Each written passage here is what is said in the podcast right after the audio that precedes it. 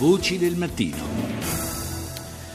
E adesso ci spostiamo in Africa per parlare di Ebola. La buona notizia arrivata in questi giorni è che l'epidemia viene considerata conclusa in uno dei 3 paesi colpiti, cioè la Liberia. È collegato con noi il direttore della ricerca dell'Ufficio Europeo dell'OMS, l'Organizzazione Mondiale della Sanità, Roberto Bertolini. Buongiorno. Buongiorno a lei.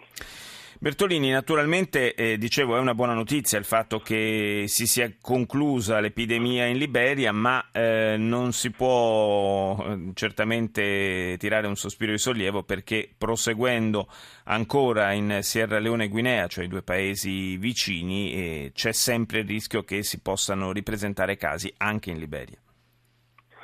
Esattamente, quindi la situazione va tenuta ancora sotto controllo in modo molto attento. La situazione in Guinea e Sierra Leone, diciamo, è comunque molto migliorata, ci sono pochissimi casi nelle ultime settimane, negli ultimi giorni sono stati soltanto 5, quindi è una situazione che sta lentamente migliorando, però ci sono alcune condizioni di preoccupazione che riguardano il modo in cui questi nuovi casi vengono identificati. Alcuni di questi casi sono diagnosticati, diciamo così, sono molto tardivamente, in alcuni casi addirittura solo dopo il decesso, quindi vuol dire che sfuggono un po' all'osservazione e al controllo, quindi vanno ancora, diciamo, tenute sotto sorveglianza una serie di comunità che hanno una particolare resistenza a collaborare, diciamo, in questa situaone. Però, diciamo, grosso modo, se lei guarda le curve epidemiche, c'è un miglioramento nettissimo, insomma, quindi ci auguriamo che nelle prossime settimane possiamo dichiarare liberi da Ebola anche le altre 2 nazioni.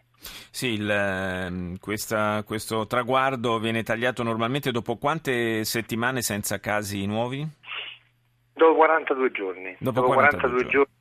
Sì, dall'ultimo caso che si è verificato, perché il periodo di incubazione è 21 giorni mediamente e quindi, diciamo, dopo 2 periodi di incubazione senza nuovi casi viene considerata chiusa, diciamo, l'epidemia. Ora, ovviamente, questo significa continuare ad osservare la malattia anche per parecchie settimane, anche dopo i 42 giorni, perché si tratta di una malattia che, come lei ha visto anche recentemente, sono uscite sui giornali alcune notizie che riguardano la presenza di questo virus nell'occhio o in altri organi, quindi ancora presenta delle connotazioni, diciamo, che vanno meglio capite, meglio comprese. Anche la persistenza, per esempio, nel liquido seminale è un'altra delle preoccupazioni che ci sono, quindi, diciamo, si tratta di una malattia che sta lentamente andando sotto controllo, ma sulla quale bisognerà ancora mantenere una vigilanza piuttosto elevata per parecchio tempo.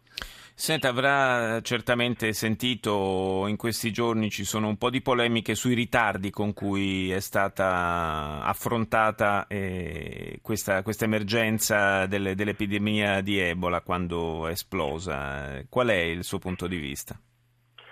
Ma guardi, io penso che chiaramente ci sono stati sicuramente degli errori o delle mancate segnalazioni all'inizio, sicuramente, appunto, noi abbiamo fatto ci sono delle cose che bisogna rivedere e controllare.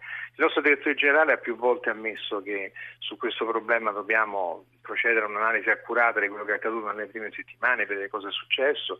Abbiamo preso l'impegno di verificare tutte quante le modalità che si sono messe in opera nei primi giorni attraverso una commissione indipendente che farà il suo lavoro e che ci darà i suoi risultati, quindi c'è assoluta trasparenza su questo. Purtroppo in alcuni casi, diciamo, non è facile avere immediatamente il polso della situazione, perché dipende anche dal modo in cui i dati vengono comunicati, dal tipo di situazione che si verifica, quindi, diciamo, che non è così semplice come sembra. Certamente non lo è.